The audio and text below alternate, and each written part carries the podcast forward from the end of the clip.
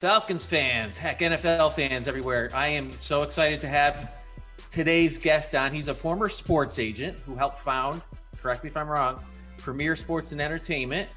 Uh, represents coaches and athletes. He's represented a ton of athletes, including Shaquille O'Neal, Hakeem Olajuwon, Ronnie Lott, and probably a, a ton of other NFL uh, players. I know he has, and I don't know how many former Falcons he's represented. We'll get into that in a minute. But he's appeared on ESPN, CBS. I worked with him at CBS Sports. He writes Agents Take, he's, and he's been on countless radio shows across the country. Ladies and gentlemen, Falcons Nation, I am so stoked to introduce my friend, former colleague, Joel Corry. Joel, great to see you, man. Hey, thanks for having me. Good. You look good, man. Where are you these days? Uh, sunny Las Vegas, Nevada, where it is going to be 70 degrees today.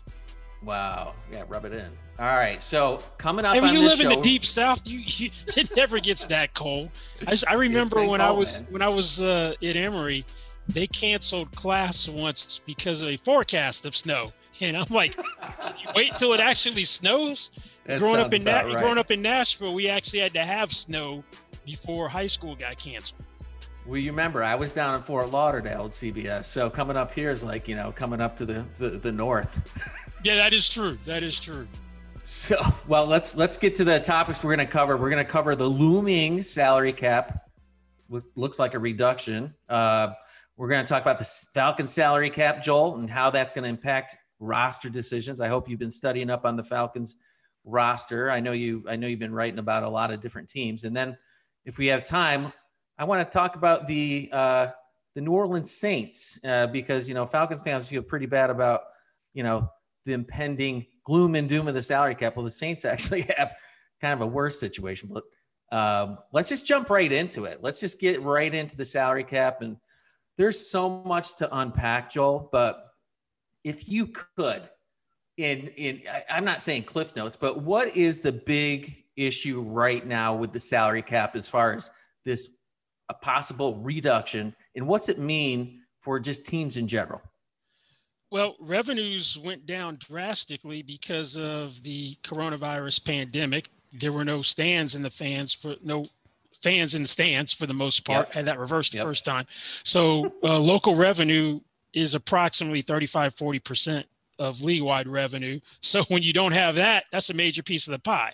So the. NFL and NFLPA um, in the preseason agreed to limit the losses for this year, at least how they count cap wise. The, the salary cap floor of 175 million. The losses may be more than that, but the cap won't be any lower than 175 million. If they have to, they'll borrow from future years and spread those Mhm. losses out um, over 2022, 2023, and 2024 if necessary. Um, the cap right now is 198.2 million. Pre-pandemic, the planning the teams had was conservatively the cap would go up roughly six, seven percent to the $210 million range. So you're talking salary cap planning and teams planning three-year snapshots of 210 million to now you're dealing with worst case scenario 175 million. Um, if the NFL can get the new media rights deals done before uh, the league year starts on March 17th, the 21 Mhm. 2021 league year, that could Coming be a up. game changer. And the NFL would feel more comfortable borrowing from future years and keeping the cap as close to remaining flat as possible, knowing the infusion of revenue would be certain. If you don't have new TV deal, deals done, then expect the cap to be 180 million, maybe 185 at best, which is terrible for players because teams, since they were We're planning talking for Joel. We're talking about how much how much drop per team? Is that twenty some million? Yeah, you're talking about planning for 210 initially, and you're going to be at 180. So Yeah, you're talking okay. 30 million below what your expectation is. That's going to be a buyer's market. Teams are going to have to cut players they wouldn't otherwise cut to be cap compliant, which means that there will be a great amount of supply exceeding demand in free agency. So you don't want to be a free agent unless you're one of the top guys. They'll get paid regardless. But Yeah. everyone else it it's going to be a bleak outlook. If a team asks you to take a pay cut under those circumstances, you may want to consider it because a bird in the hand may be worth two in the bush this year. Um, hopefully, everything gets back to normal in the 2021 season. You have fans in the stands the whole year, and the Super Bowl is a sellout like it always is. And in 2022, mm-hmm. then the cap can start going back up. TV deals should be done by then, and it'll be business as usual. So if I'm a free agent, I may take a one year deal if I'm a younger guy, if I can't find the money I want in a long term deal and try to hit it again in 2022. Just unfortunate that you would happen to have an expiring contract in this year if you didn't have a, have a great year. So, yeah, a lot of guys are going to have to bet on themselves, is what you're saying, right? Yes, more yeah. so than would in the past. Yeah. Um, what do you, you talk to a lot of GMs and a lot of front office people still? Um, what is your sense if you had to make a prediction right now of what you think will happen what you know with the tv deal and what you think that that number is you know what's the solve what do you think what do you think happens uh you know based on your what you're hearing what you think well, nobody, the TV deal is the unknown variable. Nobody knows if right. those are going to get done. But some teams are using 175, the uh, floor for planning now. Some are using 180. But teams aren't using anything remotely close to the current level 198.2 million um, for their cap planning for the 2021 season. And so they're now, planning for worst case you're saying? Yes. Well you always yeah. plan conservatively if you're running a team salary cap. You can't go hey the cap's going to go up 10% and then if it doesn't you've been planning for 10% you're kind of screwed. Um, one thing which it is going to affect is the later that uh, the NFL sets a salary cap because typically projections preliminarily are made in December. We have a conservative range where the cap is, and then into February when the combine takes place, typically, which it isn't like it would normally in Indianapolis, right. is when right. the cap is finally set early March, so everyone knows what they're doing. Um, the uh, franchise and transition tag numbers are a percentage of the cap, so you won't know the exact numbers until the 2021 salary cap is set. But regardless, since the cap is expected to go down, those numbers are going to drop. Like I'll use an example for one. Derrick Henry, um, franchise tag was 10.278 million uh, this year as a running back. Now, if the cap is at the floor of 175 million, then that mm-hmm. number is going to be 8.4 because the way the franchise tags work, that it's the average of the top five salaries at a position over a five year period where, you, where it's a complicated formula more so than it was under previous CBAs, where you take the sum of the, the franchise tag numbers for the past five years of some of the salary caps, divide those two numbers into each other, multiplied by what the salary cap is, and that's what the number is for position. So if the cap right. drops, those numbers are going to drop dramatically. Yeah. Wow. Whew. So I can't. Obviously, it behooves everybody to get this TV deal done. And, and I've read on Pro Football Talk uh, in different places that there they and then you tweeted out something yesterday that CNBC story about how this could be a game changer. This new deal, correct?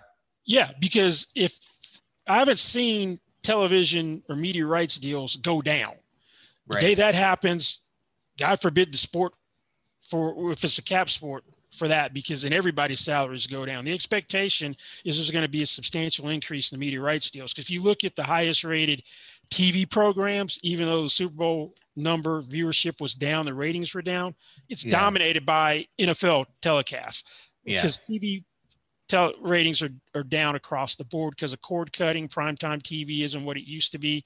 But one thing you can count on to generate ratings is the NFL.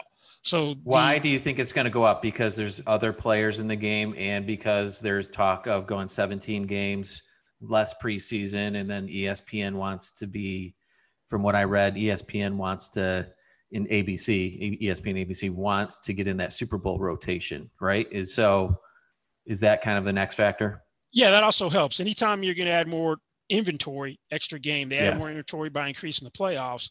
And if you have a party which is on the outside looking in, wanting to get in, that's yep. a league's dream. Uh, yeah. We've seen the last round of baseball uh, rights go up. The NBA's went up dramatically. the NFL is still the ratings king, so the anticipation yep. is that they're still they're going to go up dramatically as well. Deal's going to get done before league new the new league year. Uh, your guess is as good as mine. People thought they oh, might be done on. during during the regular season. I have no inside knowledge about that. So if they get done, okay. that's great for the cap. If not, then it's going to be a year you where you don't want to be a player unless you're a marquee free agent.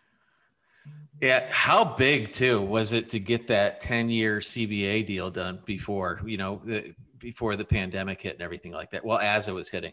Well, the funny thing is that thing barely passed by the players because yeah. there was a faction of players, and and Aaron Rod- Rodgers, who was Green Bay's player rep and on the player rep board, was very vocal in his opposition that he didn't think that the players were getting enough to give up a 17th game. Now, nobody knew the pandemic was coming. I would hate to see what the situation would have looked like if we played the 2020 season in the last year of the CBA under 2011 CBA, and then they're going to have to go and negotiate a new CBA in a pandemic Ooh. environment.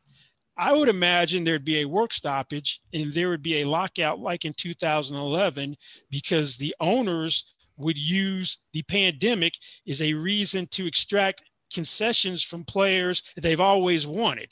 In 2011, they clawed back a lot of stuff from the 2006 CBA, which they thought was too player friendly. And I think you would see the same dynamic again, where maybe the players would have a little more resolve just because they would feel that the owners were unfairly or unjustifiably using the pandemic to try to rectify or remedy a situation that didn't necessarily need to be remedied. So some players weren't all that happy about the new deal, but given what it, it could have right been thing. in this environment, yeah. yeah. it worked out well for the players. Really well. Under the circumstances that were going to be that were unforeseen at the time. Yeah, thank goodness we're not in that situation. Oof. All right, well, let's segue right into the Atlanta Falcons, Joel. How bad is it? I get questions all the time and that's why I'm really excited. How long have I been asking you to come on? Uh, I think since what 17 since I got here, right? Oh, not that been, long.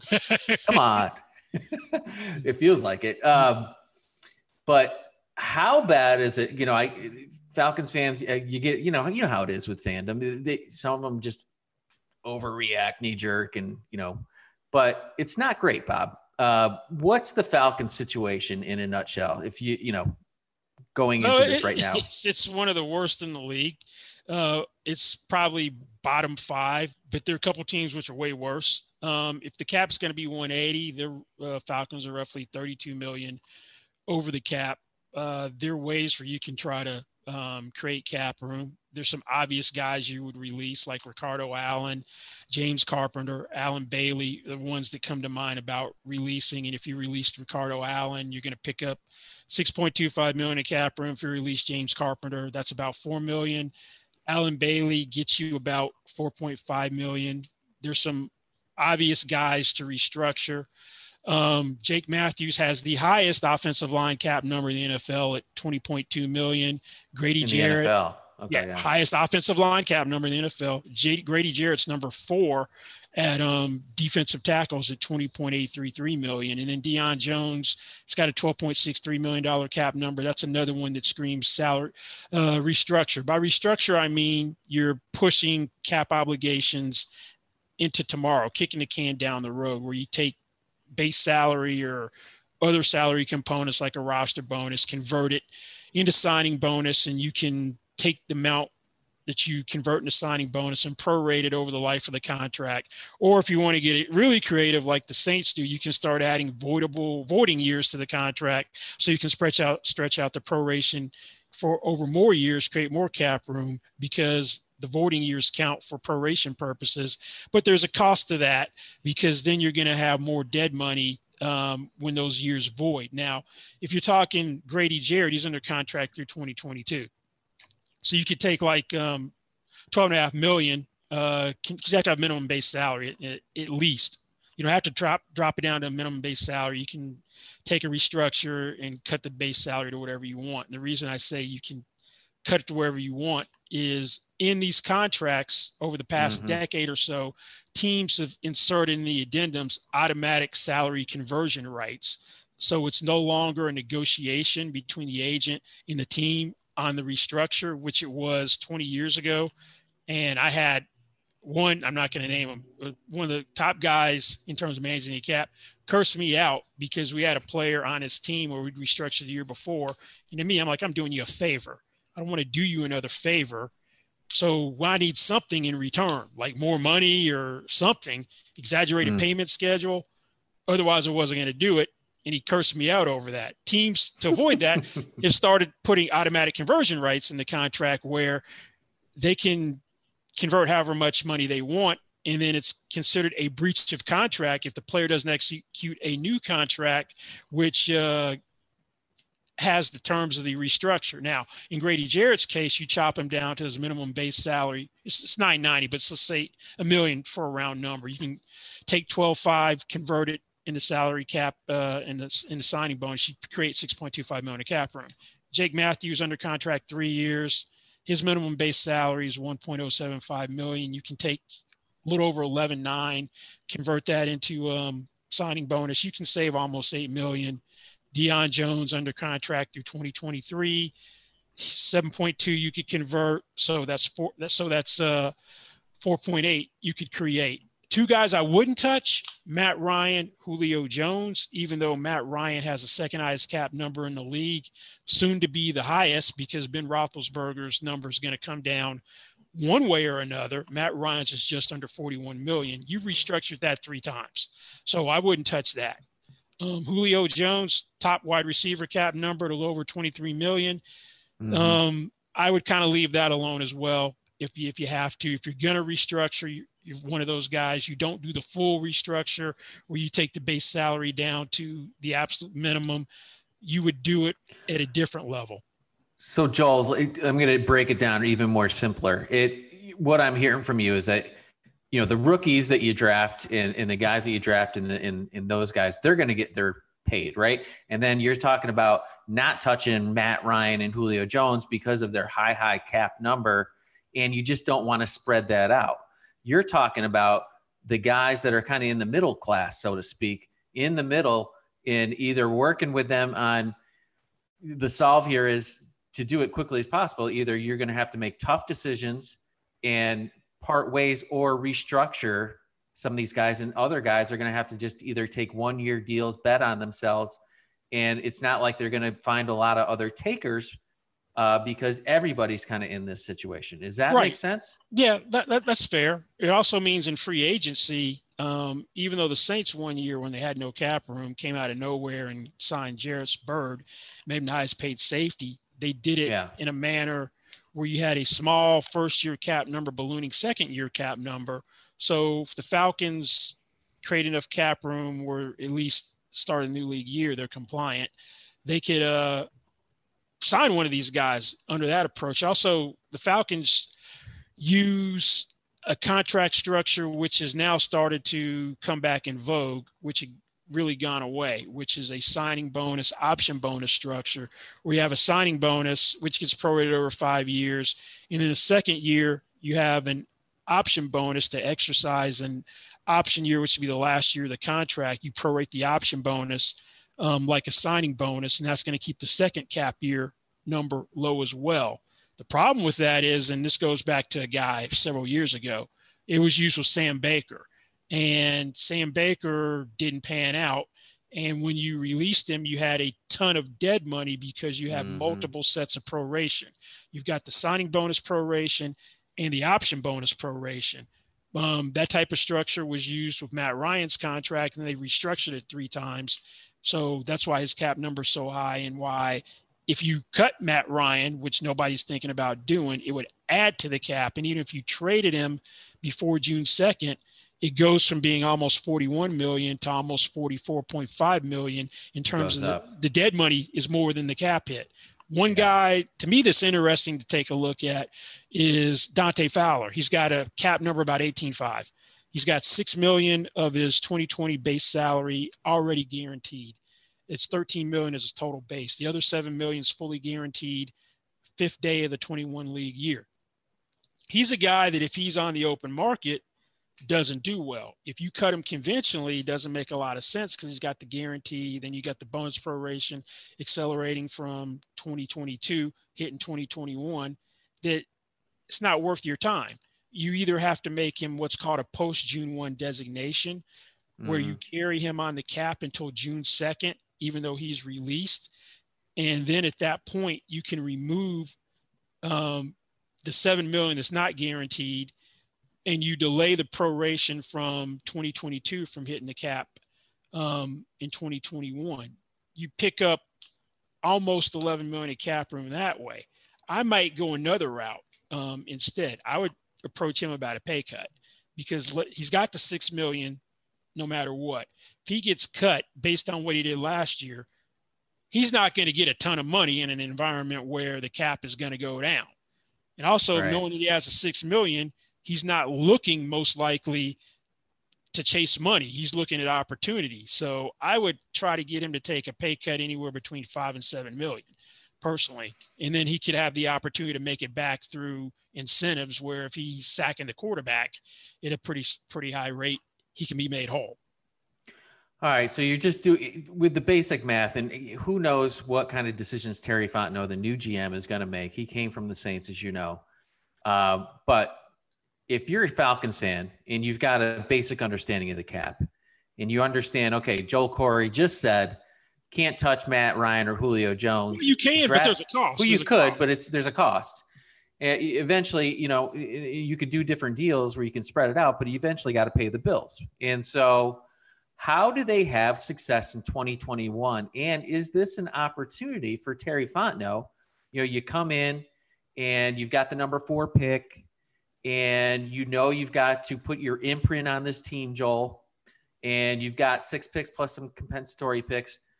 It, how do you fix this situation? How do you put your stamp on this team to have success in 2021 and beyond? What do you think in, you know, without going into, you know, a dissertation about, you know, all these, you know, different things and paths and, and options they can have. What, what do you think makes sense uh, you know, for them as they kind of head into free agency, the draft, and and and look at this roster um, to to to be able to have depth. Can they have depth to be able to?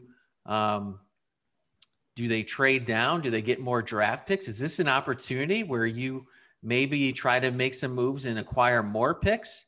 Uh, because if you hit on draft picks, that's that's the ultimate contract, right? You get those guys and uh, you know, it, you tell me. So, and it, and do if they do or do not have sex, success in 2021, what what how long will it take, realistically? You think? Well, you guys have been kind of stuck in neutral the past couple of years, where you are better than the record indicates. You have to pretty much assume Tampa Bay is going to win the NFC South. The Saints are a wild card because that team's going to be dramatically different. Drew Brees is is um, retiring as well, so I don't think you're winning the division. Um, the way Matt Ryan and Julio Jones's contracts and cap numbers are structured, you're probably keeping them at least for one more year. Um, you're not going to be able to make substantial additions through free agency unless you're able to get guys when it's a complete buyer's market that's going to be higher quality talent than would normally be available to take one year deals and for bargain basement rates and you go there you're right about you think that's uh, going to happen you think there's going to be you think if the cap's around 180 if the cap around 180 yeah. or less yeah you're going to see guys doing that left and right then it's going to become i'm trying to position myself for the best possible way for me to have success to hit the market in 2022. So um, you did touch on one thing, which is very important. If you have a low cost quarterback, then you can amass talent around him. You have the number four pick. Matt Ryan's no spring chicken. Um, he's on the back nine of his career. Um, so that's your opportunity to have a successor in waiting that can take over in 2022 because nowadays you play quarterback sooner rather than later and or possibly if the season's going terribly, um, you trade him before the trading deadline And that way, after June 1, the proration from future years doesn't hit the cap in 2021, and you go from there. Um, I have a radical idea of how you hit the reset button this year. It's never been done, and it require a lot of patience. Um, I'll, I'll explain it. Um, there's one ready-made team that's looking for a quarterback. To me, Indianapolis Colts. That a quarterback older than Matt Ryan this year in Philip Rivers. Now, knowing that if you traded him before June 2nd, they did pretty good with that old quarterback. Yeah, yeah, they did. Probably would have done better if they went after an older quarterback that they didn't uh, chase at all, uh, who won a Super Bowl, but that's a different story. But if you trade Matt Ryan before June 2nd, it's going to increase the cap. So you're going to put about 4 million, 4.5 million on the cap that way if you trade him before then. If we have an unconventional offseason like we uh, had last year, then there's no OTAs, there's no mini camp. So what would Matt Ryan be missing on a new team? Uh, not all that much uh, compared to a uh, uh, what you'd have in a normal year. So mm-hmm. it require a lot of patience. But if Indianapolis doesn't get their veteran quarterback, and then maybe post June one, June second, that's the trade. He goes to Indy. You don't have all the acceleration from the massive bonus proration from the multiple restructures hit the cap in 2021. That's a 2022 cap charge. That'll be about 26 million. You only have the 17.9 of proration this year. You pick up 23 million in cap room because you're not paying a salary and go mm-hmm. from there. That's just the mm-hmm. radical extreme idea. You never see a team teams talk about a trade or have something in place and then delay it for cap purposes. So that's just food for thought. I don't see that realistically happening, but you never know if any does if Indianapolis is still looking for a quarterback, well, a veteran gotta, quarterback come. Well, what are the teams out there that need a quarterback? You've got New England, possibly, right? Possibly. Yeah. You've got Chicago, right? Yeah, they're they're. Well, someone's gonna presumably end up with uh, Carson Wentz. I always thought Indianapolis made the most sense. And if I'm in Indianapolis, I'm insisting on a package deal to get that done. If you want more compensation, if you're looking for significant compensation, I'm like, hey, let's send his best target over there, who they already have a ready-made successor in Philly for. Um, Zach Ertz and Carson Wentz go to Indy, and would I don't you, know. What, you? I mean, what I don't pick? Know. I don't I mean, Carson Wentz after what I saw, but Frank yeah, Reich yeah. had success with them. Um, yeah, that's true. Bears scream quarterback. Yep. The Redskins scream veteran quarterback. Alex Smith isn't the answer. Great comeback. Um, never thought we'd see that happen, but phenomenal story. Yeah. Yeah, they're limited with him at quarterback. Um, we'll see what happens with this, this Deshaun Watson thing. I wouldn't trade him um, if I'm uh, Nick Caserio. Uh, to me, he's going to have to sit significant time for me to uh, consider trading him. So we'll see how that goes. Um, well, I'll, I'll, just I'll say this too. What if you say, you know what? Hey, Matt Ryan, look look at the production from Matt Ryan.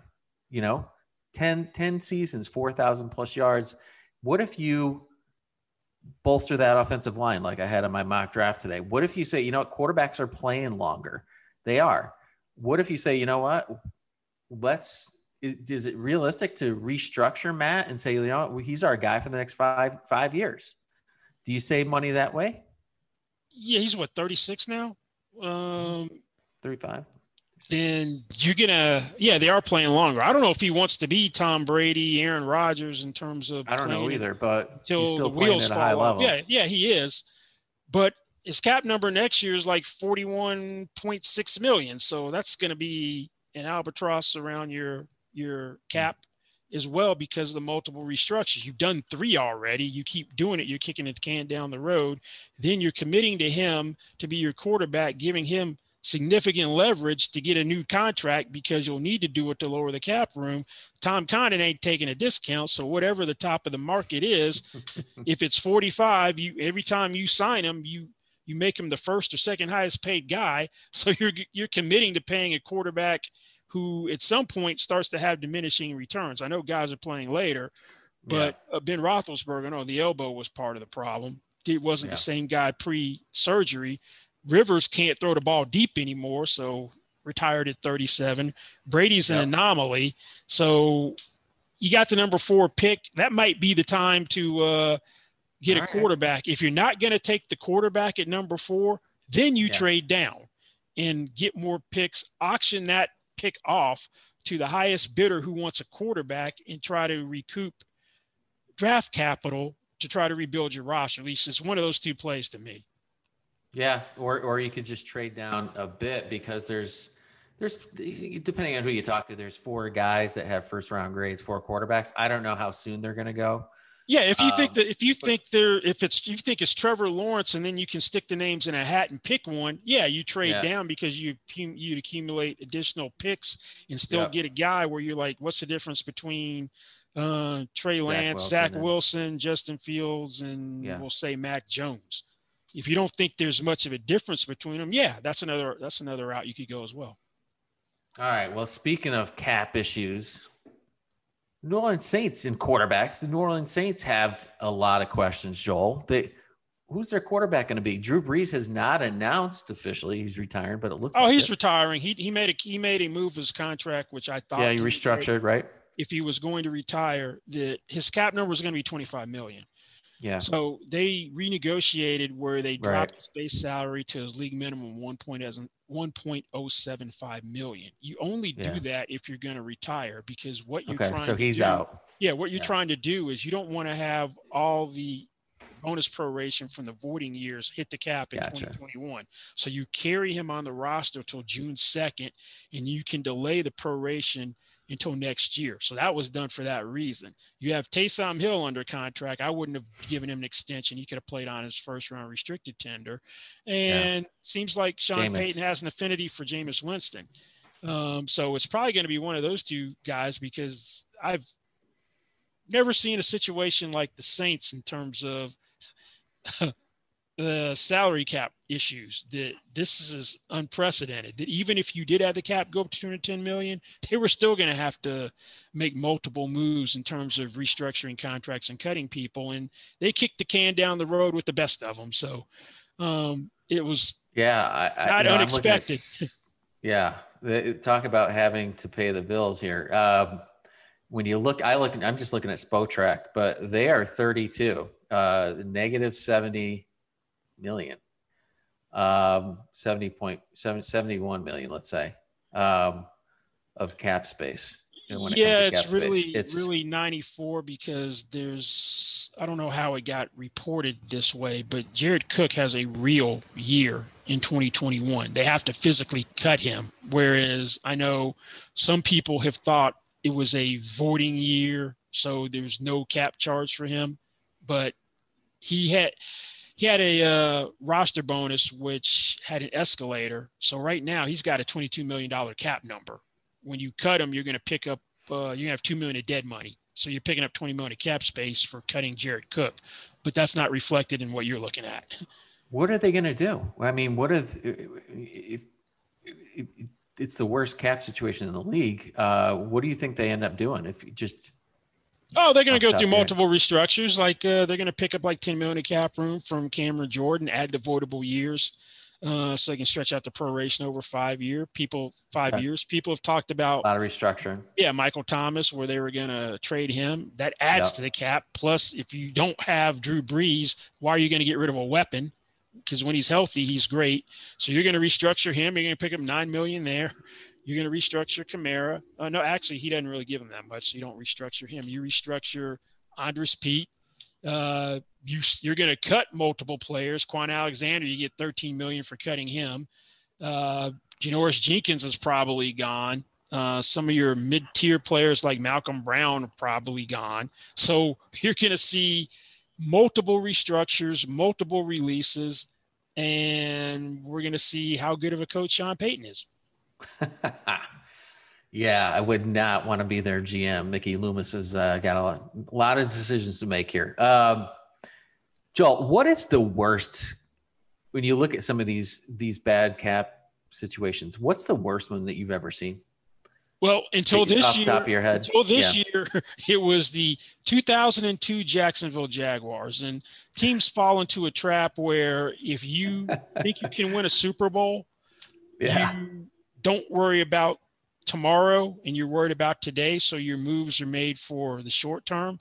That's yeah. back when Jacksonville had a lot of stars on their team, kept restructuring contracts. They were saved by one thing the expansion draft. The yeah. Houston Texans took multiple guys off of them, that they took Gary Walker, Seth Payne, and Tony Boselli. And if I correct, the bonus proration when you took someone in the expansion draft went to the Texans. So you didn't have the type of dead money you would have. And then they cut a client of ours who, from a performance standpoint, didn't deserve to be cut. Keenan McCardell, 90 catch, 1,100 yard season. They cut him. And back then, there were no post June 1 designations. You had to wait until June 2nd to get cut. And in that secondary market free agency, back then the money already dried up. He went to Tampa and got a, got a Super Bowl ring. But uh, you don't get rid of a 90 catch, 1,100 yard guy if you've managed no. the cap well. So that's probably the worst one I've seen. The Raiders had a pretty bad one when Reggie McKenzie first got there because I don't think Al Davis was thinking long term. He's thinking, hey, I need to win now. And he had like 55 million in dead money one year trying to clean up um, the Raiders cap situation to get them in a position where they could go forward and did get them make them competitive a couple of years later later after that. It's just a situation where, you know, you, I mean, obviously you're not making these deals, but when you're a team, I guess if you feel like your window is is right there and you feel like you've got a shot, it, it, that I guess that's it, right? You just feel like you know what, we're going all in, and you know, and then you end up making these deals where you got to rob Peter to pay Paul, and and then you got to pay them all. Yeah, you can outrun it when the cap, or or maybe mostly outrun it when the cap goes up six, seven, eight percent each year. But when we have this unusual situation where the cap's going to go down, that's your problem. Yeah. Um, then the chicken comes chickens come home to roost where the credit card bill is due and you have to pay. Yeah. Philadelphia has been in that win now mode, and their second worst situation, even though they've got some logical exit points with some deals. I, they weren't they weren't counting on Carson Wentz being a guy they'd have to trade. That deal was set up where you'd restructure it if he had been what they thought he would be. But now they're going to have the biggest individual dead money charge in league history of 33.8 million for trade versus like a 34.3 million dollar cap number. So they would save $850,000, but still that's unusable cap space. But I never thought he'd be traded this year, but that appears to be what will happen. Uh, Matthew Stafford goes to LA. Lions get a starting quarterback. They get a haul of draft picks. Uh, rumor is, reports are the Eagles uh, want that kind of deal. Uh, you're going to see a lot of quarterbacks, right? Move around. There's the whole Deshaun Watson situation down there. I'll believe it when I see uh, it when he's traded. I don't think Nick, yeah. Nick, Nick Caserio wants his first major move to be I traded a franchise quarterback who's 25 when the idea is you try to find those guys and keep them. And yeah. I don't think he wants to set the precedent that um, if you you can get what you want as a player yeah. if you're disgruntled. That's a factor that I think yeah people are underrating. Him not wanting to set that precedent for other people to be able to come in the door afterwards and go, "Hey, if I I'm not happy. If I'm, if I'm happy, I can force my way out." I, I know from personal experience when you got a new regime, that is a difficult difficult obstacle to deal with when you're trying to get a new contract in a holdout yep. situation or or trying to force a trade. All right, well, let's wrap this up. I'm just going to put you on the spot here. Thumbs up, th- yes, no, thumbs up, thumbs down, whatever you want to do it. Do they get a do they get a deal done before the new league year? You think? Um, you mean TV money, TV deals? Yep. Yep. Uh, I'm going to say yes because I think the owners are motivated to try to get it done. Does Carson Wentz get traded? Uh, yeah, but Philly's going to have to come off that uh, Matthew Stafford haul because part of that was the they, the Rams were giving away Jared Goff. that was more that was that was part of the Brock Osweiler type thing. Here, take him. We'll give you a second round pick. So you're not getting a Matthew Stafford haul. You have realistic expectations. You can trade him. Who's the quarterback going to be in, New Orleans? Jameis Winston. Matt Ryan. Does he stay? Stays. Julio Jones. stays for another year because you got Calvin Ridley, who's pro- who proved this year could be a number one. So I think uh, maybe a farewell season for both Matt Ryan and Julio Jones, unless it's a very successful season. Wow. Oof. Uh, number four, you're, you're Terry Fontenot. What do you do? Uh, in what respect? Take take a pick. Do you do you draft best player available or you trade down? Uh, Based on what you just said. I'm taking my if I think the quarterbacks are all equal, then I trade down and snag one and get additional picks. If there's one guy I like more than any of the others, um, then I'm taking that guy unless he's gone um, a pick ahead of me at three or something. Okay. I could determine if another quarterback, if the quarterback you want is gone by a team who picks ahead of you, then that could change what your philosophy is in the in the draft. Okay. So you're saying you're Matt Ryan, Julio Jones, Grady Jarrett are all going to be here. You trade down, you get some picks. Uh, new head coach. You saw what Arthur Smith did with Ryan Tannehill and uh, how he adapts to his players. You got Terry Fontenot wanting to put his imprint on this team. Do you think the Falcons can be competitive and push for a division title if that's the case? No, it's the Bucs. Bucs are going to win the division. Um, think the Bucs take it again? Yeah, you can. I don't think it's going to be as competitive as it was this year because New Orleans they're going to take a step back. So I think it's really as long as Tom Brady's upright, they're winning the division. All right, Joel. Awesome to have you. We got to have you back when, uh, well, once once the dust settles here and uh, we get through that draft. I'd love to have you back on, man. Oh, anytime. Appreciate you having me on.